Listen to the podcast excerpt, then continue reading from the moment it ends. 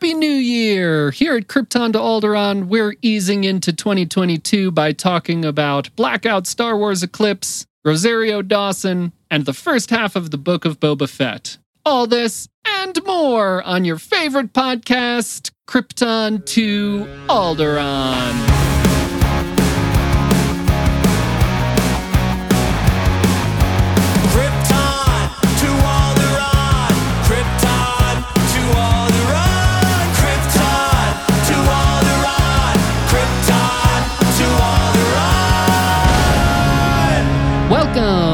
Welcome, everyone, to Krypton to Alderaan, the podcast that escaped the Sarlacc pit and started a new journey because isn't that what we want from the characters to see them change and develop and evolve and not just stay the same character that they were for literally five minutes of screen time before they got gently bumped into a pit?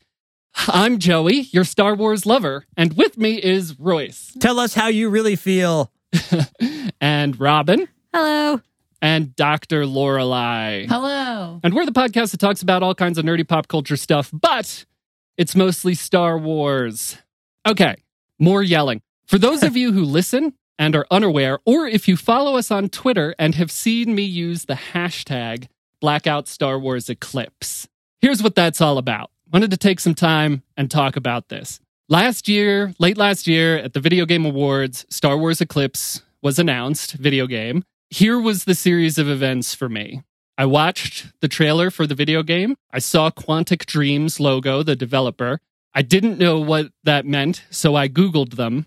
And literally, all you have to do is Google Quantic Dream. And the information on how problematic and toxic and bigoted the leadership is at that company is extremely accessible. Racist, sexist, homophobic, just bigoted in general. And allegations of toxic and abusive workplace and saying things like, we don't make games for derogatory slur for gay men. All the women in my games are derogatory slur for women. And that's stuff like that the leadership of this company has said. There's so much info out there. I'm going to put some links to articles and videos that go through all the information in the show notes for this episode. But it's all extremely accessible. Google it. And some of the cases got dismissed in court, which I want to be very clear does not mean that these things did not happen or were not said. So much stuff goes on behind closed doors that we don't know about, and obviously, uh, this is this is speculation on my part. But a lot of stuff goes on behind closed doors, and wealthy people. I mean, we've seen it in the criminal justice system and everywhere in this world. Like wealthy people get things to happen. Here's the bottom line: the information about this company and the leadership is readily available, and Lucasfilm Games still hired them to make this game. And it's not just about a video game, and it's not just about whether you like the High Republic or not. This game is set during the High Republic, which happens to be like the most diverse and accepting era of Star Wars. It's about fighting discrimination and homophobia and bigotry, and people need to be held accountable. And the companies that hire the people who publicly have said these things and done these things need to be held accountable. And by staying silent, Lucasfilm Games is just as responsible for the horribly bigoted things that have been said by David Cage and the other leadership at this company. I feel the only way to be fans of stuff like this, fans of stuff like Star Wars and other problematic things, is to be conscious consumers. That means like speaking up and pushing back and not spending our time or our money on something created by horribly bigoted people or companies. Like, I love the High Republic. I'm eating it up. I'm not going to buy this game if it's made by these people. That's a lot of what I'm going to talk about, and it's just conscious consumerism we need to be aware of how we're spending our money and the people that we are funding. We just can't let but I want it to become more important. Fighting bigotry is the more important thing than a video game. So follow hashtag blackout Star Wars Eclipse. Look it up. Participate. I encourage anyone listening to participate, do the research. Like I said, all this information is readily available. Blackout Star Wars Eclipse is the hashtag that we're using to try to combat this. It's not about canceling a game, it's about holding people accountable. It's about holding Lucasfilm accountable. It's about holding the leadership at Quantic Dream accountable. And it's about if they're not willing to remove that leadership, it's about moving the game to a different developer. One, there are so many developers out there that would be so happy to get this project and that are committed to diversity and representation and a safe and non abusive workplace. So I encourage everybody to get involved, use the hashtag at Lucasfilm Games, send them an email.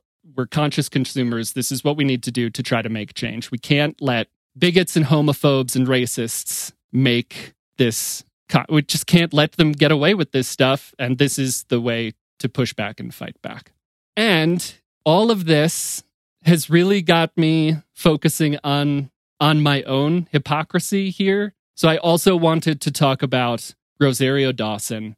We all know that Ahsoka is my favorite Star Wars character. And this is what happened. Last year, there was a suit filed against Rosario Dawson and her family by a longtime family friend alleging anti trans discrimination and abuse. And again, eventually the case was dismissed, citing several reasons. But again, that happens with rich people.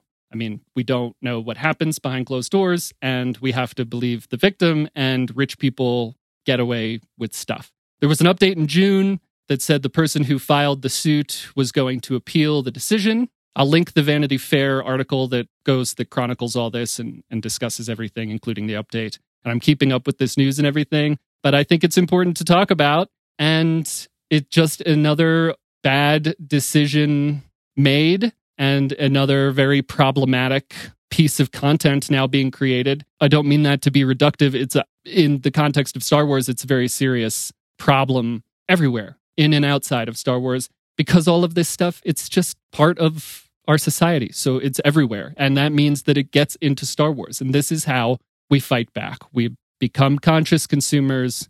We put our eyes and our money where our mouth is. I just had a conversation with someone on Twitter who said that Ahsoka and what she's done and what she stands for was part of what made them comfortable as coming out as bi. And that, like, what an incredible connection to have to a character. That character represents so much good to so many people. We just can't allow this stuff to happen. We just have to be aware of what's happening and we have to be aware of how to push back and speak up. You know, uh, these bigots are the loudest voices in the room. And we just have to do what we can to speak up and push back and fight for what we believe in. And that's what I have to say about all of that.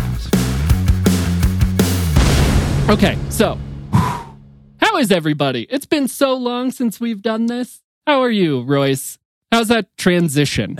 Clean. So, welcome back, everyone, to the podcast. We haven't been on hiatus. It's just been like a holiday. You know, everyone takes a little vacation to recharge and get mad about social justice, and then eventually come back to talk about TV and movies. So, I'm excited that we're back because we haven't done this in a while. And what I am into is a podcast. I feel like I don't, I don't know. I've talked about some podcasts before, I guess, but Yeah. I'm going to recommend a podcast this week because I've been binging the Lightning Bugs Conversations with Ben Folds. Not my favorite podcast name. I don't know why it's called Lightning Bugs, but it's conversations with Ben Folds and other creative people like actors and musicians and even authors and audio engineers. Lots of like creative people. And he tries to break down like, how do you do what you do? And can you teach me to do what you do, how you do it? I find it incredibly inspiring. He's a really funny guy and like pretty witty. And he tries to make songs out of like most of the episodes. So even if you're like not a musical person, he'll be like, give me a line right now. Just give me something. And the guest will just say something random. And then he'll like remix it and turn it into like a whole like symphony orchestra. It's pretty awesome. And he'll put that at the end of the interview. It's awesome. If you like Ben Folds, you definitely gotta watch it because he gives a lot of backstory into his life. It's like perfect for any creative person. It's not like Gary V inspiration that's like go out and like make your life happen. It's like not that kind of inspiration. it's more like it's more like being a creative person is really hard and weird and awkward and like you fail like constantly doing it and you question whether or not what you're doing is worth anything. But the whole point of the podcast is like everyone like if you're a human, you're a creative person and there's hmm. something special about that and we have to nurture that. And Ben Folds is also really a big proponent for like funding for the arts and whatnot. And I think it's a great show. So if you haven't checked it out, you got to check out Lightning Bugs Conversations with Ben Folds. it should just be the Ben Folds podcast. But anyway, that's what I'm into. It sounds a lot like that guy. What was his name? Martin or something. They would play piano with the hoodie on and Oh, go Merton? into Merton. Remember? And what was that? app Chat called? roulette. Chat roulette. Yeah, uh. Oh. he'd go into chat roulette and hit a random room and just start singing about the person that he saw Yeah, yeah. in the room. But it was very Ben Foldsy. I remember people thinking that like that was Ben Folds in disguise. It, I think they did a collaboration together at one point Oh too. yeah, yeah, Where they like played into that. They're like, "Am I him or not?" yeah. Love it. Robin, what do you got? Not really content specific, but I've been super into birds. We got some bird feeders. Uh, I, I think I put one out like right after Thanksgiving, and apparently it takes a while for birds to find your bird feeder. But now we have two. Uh, one is kind of high up in the air, and one is short. And I realized I can't fill the short one anymore because deer also like bird feeders. we caught one literally sucking the bird feeder dry the other night. So, but we've had a lot of cool birds coming by. We had a woodpecker the past couple days hanging off the bird feeder. So that's been interesting, both cat and people TV. Oh yeah. Nice. How many different birds have have you seen so far? Somewhere around like 10. I'm keeping track. I don't I don't know off the top of my head. I, around 10 or so. Awesome. Yeah. Do you have a bird watching book or an Audubon book? I've been using an app and then I've just been keeping track in Notes app. But we told Royce's dad, who's a big bird guy, that we have these bird feeders. And he immediately was like, Do you have any books? Do you need books? so at some point, we're getting at least a book from him. So Big bird guy. Big, I like big it. Bird guy. yeah, what was Big Bird's friend? The Snuffleupagus. that. I'm more of a that guy myself. Lorelai, what are you into? Or Um, also not into, I guess. Well, we could remain on the bird topic for a chicken update. it's I'll do short and then I'll do a content one. But so the chicken update is that one of our chickens decided she wanted to have babies. So sh- and when they do that, they just stay in their little nest and collect all the eggs they can. So they like steal eggs from other nests and roll them into their nest. And she plucked all of her feathers out on her tummy so she could like keep them warm. And then we like kicked her out of there and took all of her eggs and have been doing that repeatedly so she doesn't actually hatch baby chickens because we have too many. So that was pretty funny. But I guess content wise, what I've been into this last six weeks, I mean, there's been a few things, but um, in order to like really keep the trashy television representation on the podcast, Classic. you know, there's no Winter Love Island this year. So if you're missing that part of your life, I highly recommend Selling Sunset. I'm I'm late on this train as per usual, but we've watched almost all of it. Don't worry, Joey. I think there's only like one episode left. Four seasons, but there's only like 10 episodes per season. Um, but it's so bad and so good at the same time. There's so much drama and so much like catty, but she said this and she's not a real friend and blah blah blah. It's so great. So if you need some of that Love Island energy in your life, I really do recommend. How much of it is actually about real estate and like business? It So really it doesn't actually- matter because Joey, this is my what I'm into. She always does that.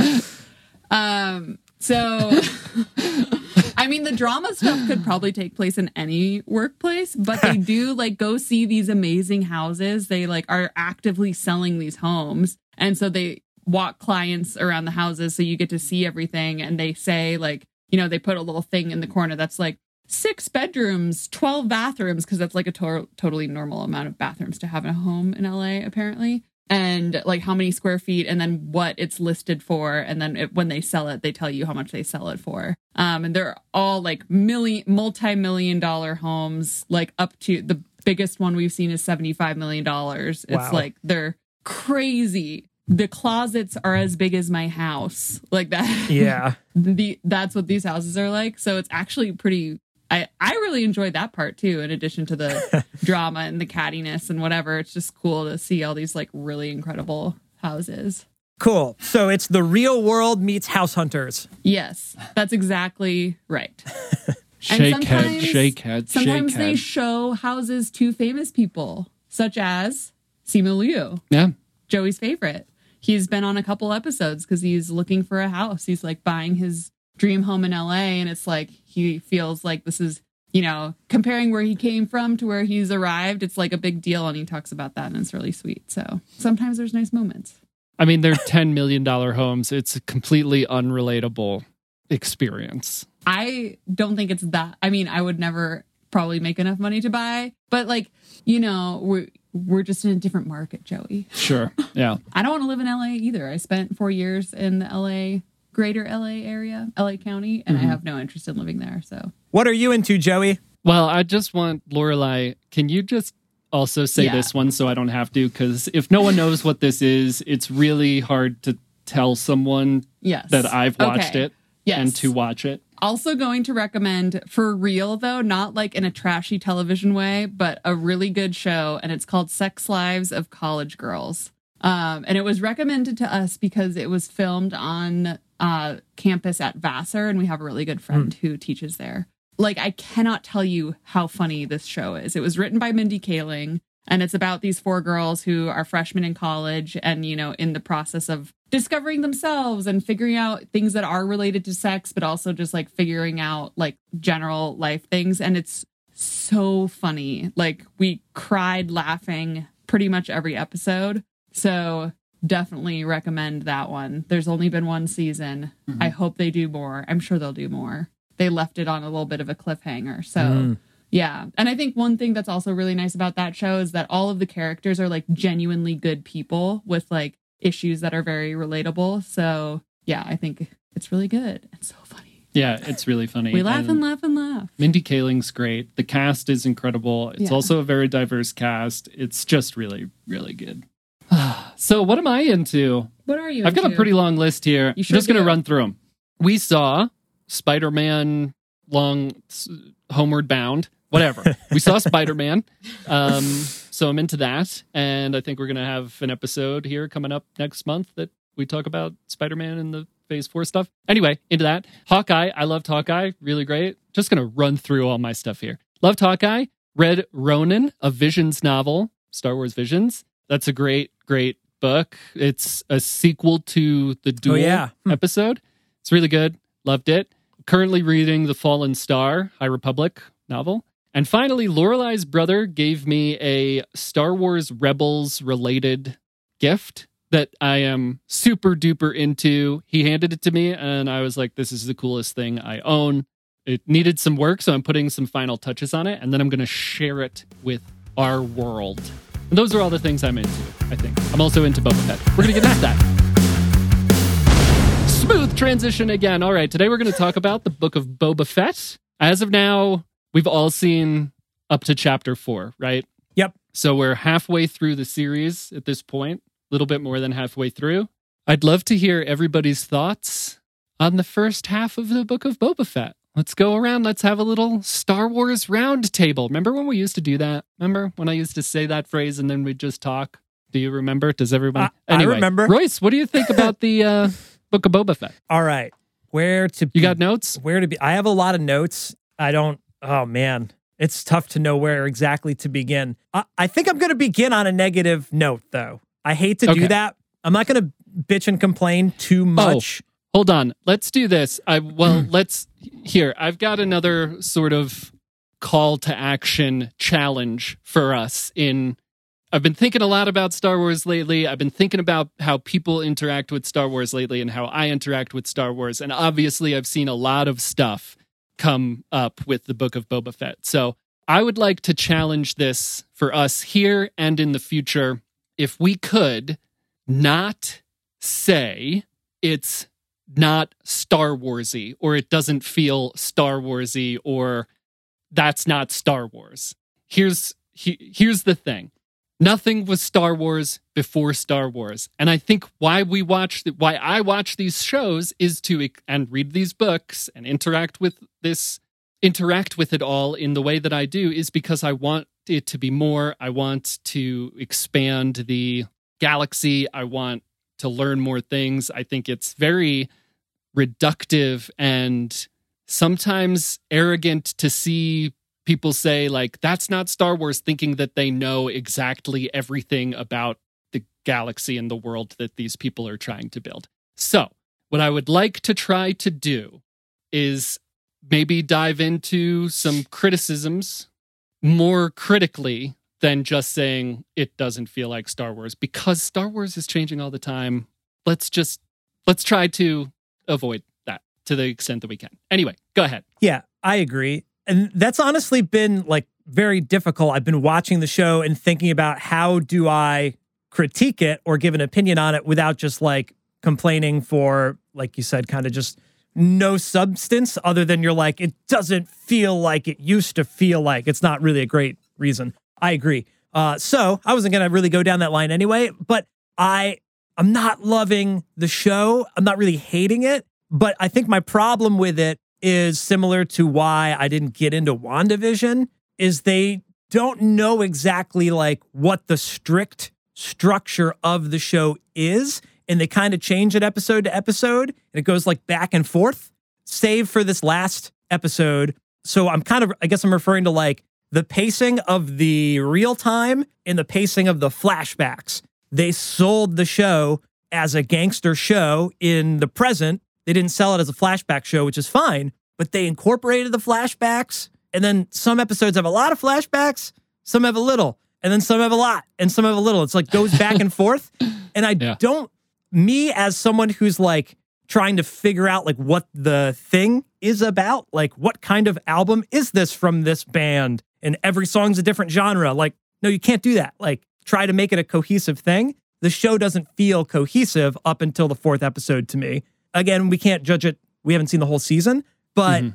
they do the flashbacks and now he's healed in this last episode and they're like you're all healed and i'm guessing that means no more flashbacks so like the ha- back half of the season will have no flashbacks and then Yeah. the stuff they introduced in the flashbacks is so cool with the the tusken raiders Yes. and they killed them off it's just Yes. like i'm not sure what the show is supposed to be. It confuses me and Oh.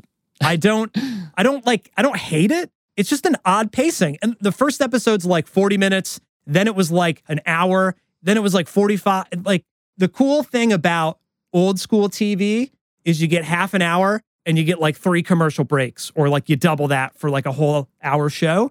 And you know how you are going to develop a story that fits for that episode that week and also sets up next week. And with streaming they like can do whatever they want. And sometimes not having those boundaries like doesn't really work out. Just like wandavision they're like we'll do a different genre every week. And then you just some people don't get it and i don't get it. So those are my thoughts overall but it's got pew pew sound effects and Yeah.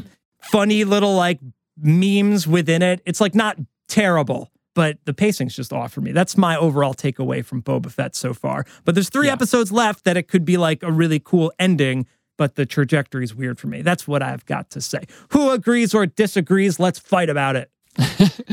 I uh yeah, let's all have a conversation. Star Wars Roundtable. I tend to agree with a lot of what you said. I want to touch a bit more on the Tusken Raiders stuff, but I've also seen, you know, I was in the Pink Milk live stream, the Steam Room Friday night, and you know, a lot of it was episode four would have made a really great episode one.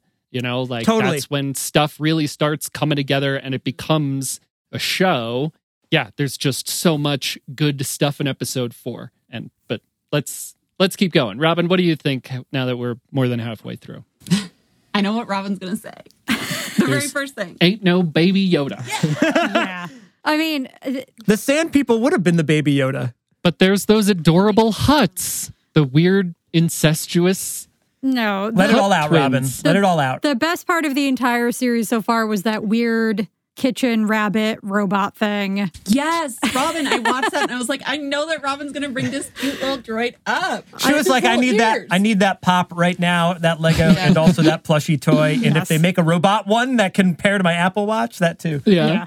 Yeah, that's been my favorite part so far. I mean, so before Mandalorian, I was like, we do not need this show. Sure. I do not want this show. And that was my stance on this. Mandalorian proved me wrong. I was like, wow, this is a cool show. They, uh, they did a great job. Every single second I watch of Book of Boba Fett, I'm like, yeah, we didn't need this show. This is such a waste of time. And every single week we finish the episode, and all I say to Royce is, I hope they only do one season. Ouch. Yep. Burn. Yep. Burn. I think I under I I don't think. I understand what you're saying. I think it is like we don't need any of this. But again, someone had this idea to make this. You don't Boba need Fett it. You show. just hope think- that it's good. That's all. Yeah, yeah. All we can do is watch it and hope that it was good. The The Mandalorian had the hook in the end of the first episode. The Mandalorian was we'd never seen anything like it before on every single level, right? The storytelling, the characters, the special effects situation that they invented to create the show. On every single level, it was brand new. This, you know, I think that's the danger of tapping into a character. You, you see it on this level that we're talking about it right now to the other extreme with all the bros out there, the dude bros out there who are like, Boba Fett's supposed to be a badass. You know, it's like when you take a character that was already established and you tell a new story with it, it gets a little complicated, right? So it's difficult, and and the levels of expectations that we all differently have for telling certain characters' stories. So I have more thoughts on that as well. What do you think, Lorelai? Um, I guess I also just am not as compelled by this show as I was with The Mandalorian. I think the flashbacks with the Tusken Raiders, that storyline is so much more interesting than him like be you know being the gangster king of Tatooine. Like I don't care. I'm the crime lord that. now. I know. It's like, oh, okay, that's good for you. Like, if that's your life goal, congratulations. Um, but I think the part with the Tusken Raiders, I think, is a lot more compelling, especially because Boba Fett is played by a man who is from New Zealand and is Maori, and so he like has that connection to like probably where he's like becoming integrated into this indigenous group, and it's like maybe a little bit dances with wolvesy, but also it's like I think it's a more interesting part of the show Yeah. than the like modern crime boss. Like, Yeah, you that's so generic. it's like, oh yeah, you're gonna kill some people. Cool, good for you. Like whatever. And so I think like Yeah. right off the bat, even without Baby Yoda, the Mandalorian, like Din's character was just a lot more compelling and a lot more sort of like you could. Mo- I I I've like felt more connection to that character than I do with like the current Boba Fett character. Yeah, his motivation to take care of like a disparaged child versus, Yeah, like you said, take over a town. Yeah, take like take over a town and like Yeah. do that in a shitty crime bossy way. Yeah. Um, but I think, yeah, it, you know, the flashback part is a lot more interesting, and then they basically abruptly ended that by like murdering all of the Tusken Raiders. But I mean, and then they brought in what's her name, Fennec Shand. Fennec Shand, which I think that is also like because we already like see them together in the Mandalorian. That like it's kind of like oh, he's like becoming this person that we like know from this other show. So that was like a little bit more interesting. But yeah, overall, I'm just like not super into it. Joey loves it. I like the second episode. Loves The rest of them, I was kind of like, eh. I'm not sure I would say I love it. I've really enjoyed two out of four episodes, and the two episodes that happened to be not directed by Robert Rodriguez are the good ones. That aside, Is that two and man, four? there's it's two and four. Yeah. So the one where he like joins the Tusken Raiders and and uh, interacts with them and goes on his vision quest. You know, this very spiritual journey and seeing Kamino and seeing his father fly away. Like that is all incredible. And to introduce the Tusken Raiders again, Temuera Morrison had a hand in some of this. The gaffi stick, right? The like it's very similar to I can't remember the name of it, a Maori weapon. And then the dance at the end after he comes back and makes his stick. I mean, that's all Temuera Morrison had a hand in like that stuff. And then in episode three to massacre the Tusken Raiders off screen, and then that's it is such a It's just so lazy, sad. yeah. stupid, horrible way to do that. Like Boba Fett needed a catalyst to become who he's going to become. I want to talk about who, like, I want to pitch maybe the rest of the show to you all, you know, the crime boss stuff. But to do that to the Tusken Raiders, the indigenous people of the planet, like, he's helping them fight back the colonists and all of this stuff. And then you kill them off screen with, with nothing said. Nothing. I mean, it's an emotional impact to Boba Fett, but it's like that storyline feels so short and lazy and Lucasfilm, Disney being like, we've done enough, right? We've touched on this subject and that was enough. So just in the next 20 minutes, kill them off. Like it's almost like we've we've talked on the podcast before about the number of episodes of show streaming shows these days and how that creates like a very tight story. It almost feels like with Book of Boba Fett, there's too few episodes. They committed to seven episodes, and it feels like that's not enough time to tell their story. Whereas, like, maybe if they committed to even eight or 10, we could have, like, gotten a little bit more out of his relationship interac- interaction with the Tuskens and, like, fostered that relationship a bit more. Who knows how much time he actually spent with them? I mean, I, I don't know if there's a timeline there, but obviously, like, five years passes between when he was tossed into the Sarlacc pit to when he finds Fennec Shand. So who knows how long he actually got. But that was such a disgrace to me. When we watched that episode, I was like, this is like, I got angry. Why, uh, the episode ended and I was angry. I was like, why would they do that? Why would they introduce these people and tell this beautiful story and touch on this very important real life, real world topic and then just do nothing with them? And then, like, what? The destiny of indigenous people is to be murdered by colonists? Like, that's the story. I hated it. And then I hated where they went with it. So I'm maybe I'm hoping there will be more flashbacks that like dive more into his relationship with them and stuff. But I was hoping they would come back and they'd be part of his army. I assume most people thought that, like, oh, it's it'll be like Game of Thrones, where Daenerys makes like friends with everybody. Yeah. You know, like he'll have the Tuskens, he'll have the Mandalorians. Like he could have this awesome like makeshift army. So Mhm. maybe they're coming back. I don't know, but I think the like woman warrior one will come back. And maybe the child one, the two that he interacted with most that like weren't the chief. either way, it's a weird, like you said, it's a weird decision. Why? Just because he could have just left them anyway. The only thing that it mattered is that in the next episode or two, they showed him blowing up the swoop bike gang or whatever. yeah. That's the only thing, other than him being sad and having and being forced to move on. And there's some intrigue there because he's like, they were killed by this gang, and Fennec is like, that would have never happened. So there's going to be some reveal, like the Pikes killed them or the Hutts killed them, or and he's he'll get his revenge. But and that brings up another point. I don't want to diminish all of that. Like it's a it's a it's problematic storytelling at best. That what happened in in that episode, but. Moving on from that, I love the Pikes. They were introduced in the Clone Wars. They're like galactic drug dealers. They're, I mean, I really love their design. I love in the animated series. Oh, they show up in the Bad Batch at one point too. But I love their design and I love like the sound effects that surround them and the way they speak and everything. This is the first time we've ever seen them with the masks off, so I thought that was cool. Let's touch on this.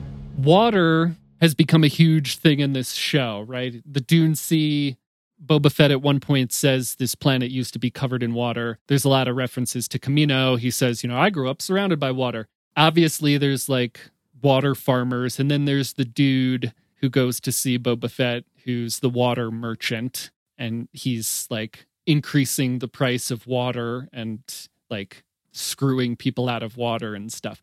It really feels like the show may be going towards Boba Fett sort of freeing Tatooine and bringing that stuff, bringing water to the people of Tatooine and being like the savior of Tatooine that we were talking about the Phantom Menace before we started recording this episode and about how little baby Anakin wanted to like save his mother and free all the slaves and be the hero. And he was like, Qui Gon, are you here to save us? And Qui Gon was like, No, I'm here to take you from your mother and then take you far, far away. You'll never come back here, and we're not going to free the slaves. So, what if Lorelai, you were talking about like the crime boss stuff is not that storyline's not appealing to you, and I agree, but it feels like it's going towards this like Boba Fett's gonna kick the drug dealers off of Tatooine Mhm. and return free water to the people of Tatooine and clean up the streets and maybe free all the slaves and all that kind of stuff. Would that be an appealing, a more appealing, like we're, Royce said earlier, we have to watch the rest of the show. There's only three episodes left. And I don't necessarily agree with like getting to the end of a series and then looking back and being able to enjoy everything. I think there's something like special about that. But like the idea that you maybe have to trudge through several episodes in order for a payoff that makes you enjoy the previous few episodes, I don't really agree with all that much. But would you enjoy like would that change your point of view about the like crime lord? Yeah, I think so. I mean, if he ends up being a good person in the end, which like right now it's kind of hard to argue. Like the flashback stuff is all very compelling and nice, but the current timeline, whatever, I like literally don't care. Although the thing with the the monster thingy, what is that thing called? Rancor? The Rancor? The Rancor. Love that. But other than mm-hmm. that, I mean, yeah, I think that would be more interesting if they had even just like teased at the beginning that that was like his ultimate goal was to make this not a terrible situation mm-hmm. and not to be the new Jabba. Like if he made that very clear, then I think I would probably be more into it versus him just being like, you wouldn't say that to Jabba, so I'm gonna go kill you or like whatever. Like it's just boring. And also it's he's not being a good person. Like, I don't know. Hmm. Whatever. They took the Mandalorian who is a bounty hunter, whatever, and they like instantly turned him into a character that you really care about because of Baby Yoda. And they haven't really done that with Boba Fett yet. I guess. So, you know, I agree that I don't want to feel like I have to watch the end of the show to like for the beginning to really like make sense. Like I'm bored already. so, I'm only going to watch the end because you want to watch the end. Yeah. I mean, maybe it's just a different target audience. That could be. I think The Mandalorian is probably a lot more like generally interesting to people who aren't big Star Wars fans, but like I couldn't care less about a lot of what's going on. And I don't care, like the Pikes, you're like, oh yeah, I know them from these other things. And it was so cool to see them with their masks off. And I'm like, I don't care. I don't think whatever, they're super just- well developed as the bad Yeah. guy. Like I'm not Yeah. I'm not even really scared of them. Yeah. And I also would like to be the first person to bring up that terrible speeder bike chase scene that was it's like okay, it's not like Disney is short on money. I don't know how it got so bad, but it was hard to watch. It's so like funny. okay, if I'm going to sit through this show that I don't really want to watch, you might as well make the special effects good enough that it doesn't Wow. feel like so weird like it was unsettlingly weird to watch i don't know they were like going too slow it was like a chase scene but in slow motion but the sound it was just so weird so That's like funny. you- I totally agree, but I'm surprised that that's something you picked out, which definitely oh means god it's an issue. instantly Yeah. that's like that's the thing is like i'm a casual fan and that was like so Hmm. unsettling to watch i think i don't know what it is that they did that just made it so like a weird dissonance between the sound and the what you're watching it's like the timing was i don't know yeah, it was so it was very slow and clunky. Yeah. Should we go around and say maybe should we go around and do a positive thing? Actually, I want to need ask check Robin. my notes. I actually want to I want to ask Robin this before we maybe before we dive into something positive. Because Robin, we've talked about like uh getting not known actors to play parts. Like to give people a chance but also so that it like supports the illusion of it all. What do you think of like the cameos that have happened in the book of Boba Fett? Are they taking you out of it like the water merchant guy and Danny Trejo as the Rancor uh trainer and I really love Danny Trejo. I'm just going to say that. That's I great love casting, I- I, think. so great to see him in that role. Yeah, I loved that. But I'm curious what Robin thinks. I think it's all Shakes head, shakes head. Yeah, I think it's all garbage. Like I can't watch a Wow. Star Wars Star Wars anything and then be like, "Oh, look, it's the guy from Office Space." Yeah, you're Joey. You said you said that you can't say it's not Star Wars, but then as soon as you bring in like a very recognizable personality, that's hard to fit into Star Wars. Especially hmm. when you're like, is that that Milton? I was like, that's the guy from. I couldn't. Th- I wouldn't think Office Space, even though I think I said that was my favorite movie on this podcast way back when. But I was like, that's the guy from King of the Hill. I can't believe the King of the Hill guy is on Star Wars. Yeah, Yeah. I I don't I don't like any of that. They're they're too like well known. It's not like uh someone who's done some stuff who like you might kind of recognize from something recently. It's like pretty legacy actors, I think, and pretty instantly recognizable people. Like I it takes me out of the moment and it's not that I'm saying it's like not Star Wars. It's just like Oh, i- in Yeah. literally anything else. If you put those two people in anything else, I would have been like, well, there goes that. it's very distracting. I think that com- sure. comes down to like an acting and directing thing. Like you should be able to put any actor in any property, but they should do a good job that they fit in. Could they could they at least have put it put them in like some sort of uh like prosthetics to like make them look make him an alien and you're like, well, is that Danny Trejo? Because the voice sounds like him, but it doesn't look like him. But they did literally nothing but like throw him in an outfit and Yeah. I think he fits for that role, but it still takes you out of it. Like I was he's in uh Sons of Anarchy and like other, you know, crime stuff. Like that's where my mind went. I think And you're like, I just you you like you said, he's the guy from this. That's a tough first reaction, other than like, he's the mayor's assistant or whatever, the water guy. Like you should just see him as the character, not the personality that you know. Yeah, it's also funny because we were watching it and then Danny Trejo came on and I think you literally went, No, come on. I agree. It's very distracting when well-known actors are in things. I think they both fit the roles that they played very well. You know, I think that they both like whatever they were on screen for maybe two minutes each, and but I think it worked. But it is very distracting to see them. I think what Danny Trejo sets up, what I want to see. You know, there's a lot of conversation about him not being trustworthy and maybe being like a bad guy or a spy for the Hutts or something. Hmm. And I think we really need a like execute machete order scene with him. That'll be much funnier if it actually happens than it was just now when I tried to make the joke. Do you get it? Because machete, because Uh-huh. he was machete, and then the machete order of watching Star Wars.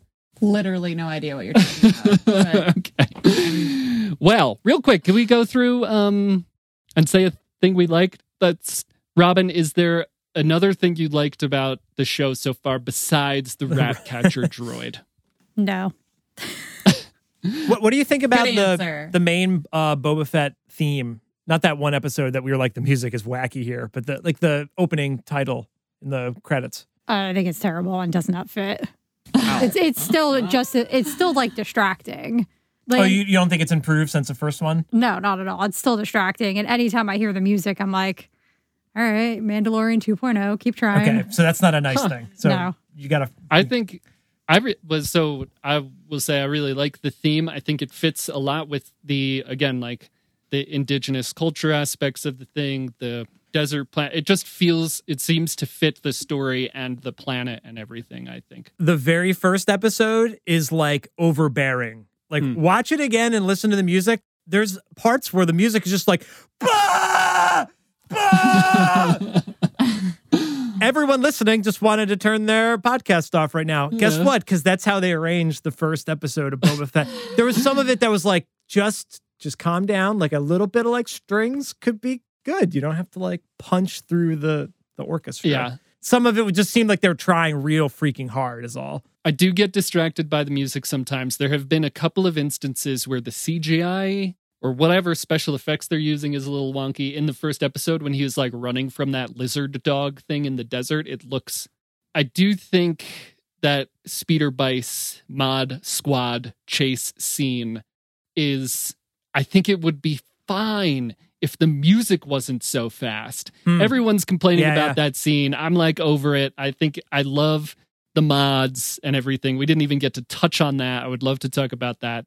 We're running out of time. But I the music in that is just so fast and it makes you feel like you want a faster situation than what's going on. And I think Yeah. that's the real detriment to that scene. I mean, But- they're also obviously going so slow. I was, it's like you watch them go past people. It's like, I could run faster. What is the point of the speeder bike? It's Well, so maybe weird. that they tried to beef it up with the music or something. I don't know. yeah. I mean, listen, a space Vespa can only go so fast. apparently. like they can either catch a very Hoverboards fast can't train, fly on but They water. can't like yeah. It's just it was You so need bad. power. Okay, so we were supposed to say nice things and we A just good shat, thing, all, yes, shat yes. all over it. So r- no other redeeming quality, Robin. Little rabbit. You don't have rabbit like a droid. second favorite character? I don't really have a problem with any of the visual stuff so far. I think visually it's looked pretty cool. And there's been some like Yeah. shots of the desert and whatnot that I'm like, that's cool. Like feels like it has scale and that Tatooine is like a vast, you know, abyss of just sand and stuff. Like if it used to be oceans and now it's just sand, it's just going to be this like nothingness on and on forever. I feel like there's been some shots that have felt very much like that. I don't have any complaints about the visuals from it. And what do I like? I the sand people stuff is great. Like if Yeah. if there's anything to take away from just the first four, it's the backstory with the Tuskens, even like the Banthas and stuff. And maybe the fact that Tatooine used to be a planet with oceans and jungle or whatever they said. Like that's cool Star Wars stuff. Not to put Star Wars in a box, but that's all like, wow, I want to know more about the Tusken Raiders. And who has ever really said that? Like they're just kind of a throwaway character. Like if you're on Tatooine, there's Tuskens and Jawas. That's just part of the Yeah. ambiance. But now you're like, they're like the indigenous people. Like you said, Joey, you're like, we got to protect the Tuskens. So Mhm. that's that's the best part. Like Lorelai said, not a lot of compelling stuff about Boba Fett wanting to be the ruler of Mos Espa. Like with selling Sunset, I can't relate to that. but I could relate to to Din Djarin being like, I'm a bounty hunter. I'm just doing my job. Oh, but I got to take care of this kid, and I have a heart of gold. And even though I like take in bad guys for a living, I'm gonna take care of this kid now. That's way more relatable, and we all love the Mandalorian. And that I, I was supposed to say good stuff, but I like the the Sand People stuff is done well. Mos Espa stuff not as much, but you know you get a little bit of something you like. It's not all bad. You don't Yeah. have to shit Yeah. all over the whole Yeah. thing. I think again, we're seeing Boba Fett develop as a character. He's changing. He came from a water planet and he's now changing. Tatooine was once a water planet. Now it's sand. It has changed. oh. Oh, it's a metaphor. Lorelai, what like do you like about the show? Poetry. It's poetry. um, I liked when Boba Fett got his ass kicked by the Lady Raider.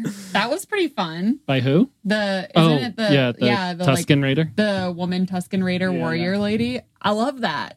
You go, girl. Like yes, I like. I really like that part. Well, they really taught him how to be a warrior. I mean, yeah, like when how we was see he doing his job before that? He was really bad at. Well, he fighting. had all his Right? gadgets. Yeah, he had his he, armor to hide he got bumped Maybe that's into metaphor, a pit. Yeah, And, like he like, didn't boop, do he's in the anything in the original trilogy. Yeah. Let's just put it there. And when we see him in The Mandalorian, he's a total badass, beating the crap out of stormtroopers. So we now know that the Tuskens trained him to fight. Anyway, go ahead. What else? Anyway, that I mean, that's that probably it? my favorite moment. I don't know. I said several things that I liked yeah, about it already. that's true. But you did great. Thanks. Thank you.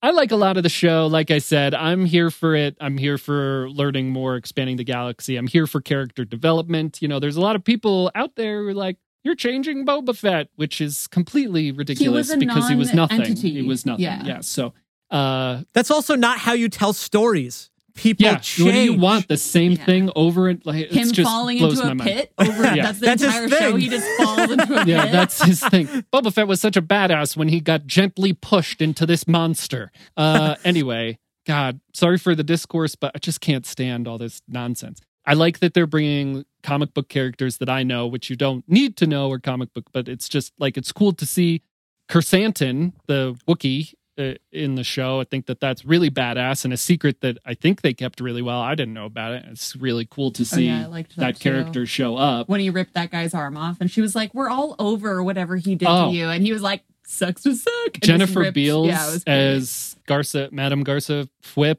her whole that character, her establishment. I love all of that. I think I love that. I love that scene where she's trying to talk Chrysanthemum down. That might be my favorite scene in the show so far, where she's trying to talk Chrysanthemum down and he's pissed off at the Transdo- Trandoshans. They've Trandoshans have done terrible things to Wookiees, so he's like, "I'm gonna do this," and she's like, "Ah, we're all over this. Calm down. You're better than this." And then he does it anyway. And then Boba Fett's like, "It was worth a shot." I love that whole scene, all of it, and then him going to work for Boba Fett. So I'm enjoying a lot of the show. I don't enjoy when they do bullshit storytelling like killing the Tuskens off screen and then being done with it. No shade to Robert Rodriguez, but like I've really enjoyed the episode that he hasn't had a hand in. So I hope that maybe like going forward, if you're listening, not him. Robert, Uh, no shade. but yeah, I'm enjoying it. It's definitely a different level than The Mandalorian. I don't know if they're comparable, but what do we think of The Mandalorian of Din coming to Boba Fett? Oh, so excited! it's gonna be the peak of the once it once I heard. I mean, I think I was pr- not gonna lie, pretty bored in the fourth episode, and I was probably on my phone. Then it was like, and I was like, "Oh, we're here now!" It's great. What do you all think? Are you excited for that? Does that do anything for either of you? Baby Yoda was still around when Boba Fett like I think came into he's the picture, right? gone now. At this point, he's gotta he would be gone. gone because Oh. Fennec was with uh Fennec and Bobo were both there pretty much when Luke took Grogu away. So this is post that. Oh. But he has to go get his armor, right? I don't remember. Never mind. I'm mixing my stories. do either of you care about that? I I'm definitely like I have to see what happens. I'm in to see what they do with it, but I'm Mhm. kind of skeptical that like it'll pay off because I just I feel like Din should be off ruling Mandalore and doing other things, like and learning more about his own culture rather than like I owe Boba Fett. Like I thought they made a deal that like he'd give him the armor if he helped them or something. Like they're already like square. Yeah. It's cool that they like stayed Facebook friends and they're gonna like get back together, I guess. But it doesn't. I don't really see why why Din would be really compelled. Like that's a whole other plot line to be like, let's go visit the Mandalorians and tell them our quarrel. You know, like that's a Hmm. whole episode to get them on board. If he just shows up because he like like I said, like he Facebook invited him to his reunion party or something. That doesn't make a lot of sense to me. So to see how they pull it off is going to be interesting. he got Max Rebo to play the Mando theme, and then when that happens, Din Djarin is like, "My Mandalorian senses are tingling," and he knows to go to Tatooine. Well, and then is it Din or is it like all the Mandalorians? Like there's a lot of loose ends. I mean, if all the Mandalorians show up, that's it. It's over. Pikes are screwed. Well, I mean, I guess if he's got the dark saber or whatever, like maybe that's another thing. They can like we don't know what time it is, so Mhm. maybe Din is already ruling Mandalore, and then we get a flashback to see, you know, we don't know what the timeline's like, right. or not exactly what it's like anyway. Robin? Skeptical but optimistic. Robin, it's she's that didn't She's out. Yeah, Yeah, yeah. I mean, it's kind of a cheap shot, dude. Like you said, Lorelai, you're like, oh, the theme music, yay! That's like a cheat code. Yeah. We're gonna bring in a character people already like from Yeah. a better show. It's like they almost knew that people weren't gonna like it. So like, Well, I "Oh." think they're working on exp- like creating an intertwined Yeah, galaxy. I get so. that, but you could have made this one more fun for the rest of us.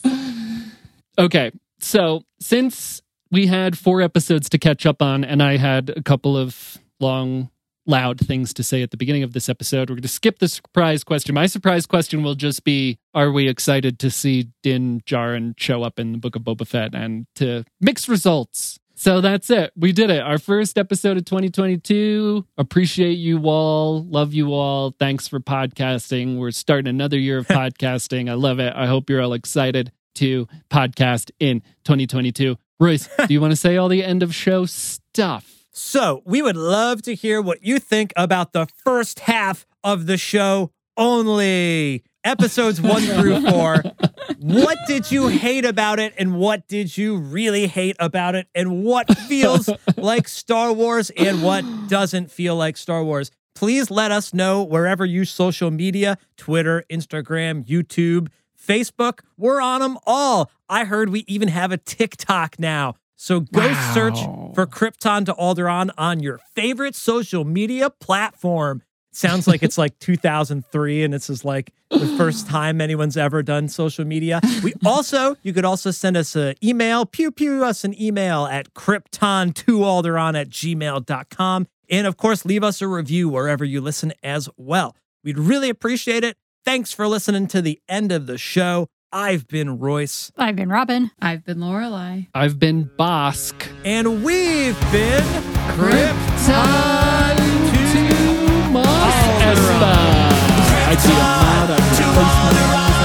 Krypton.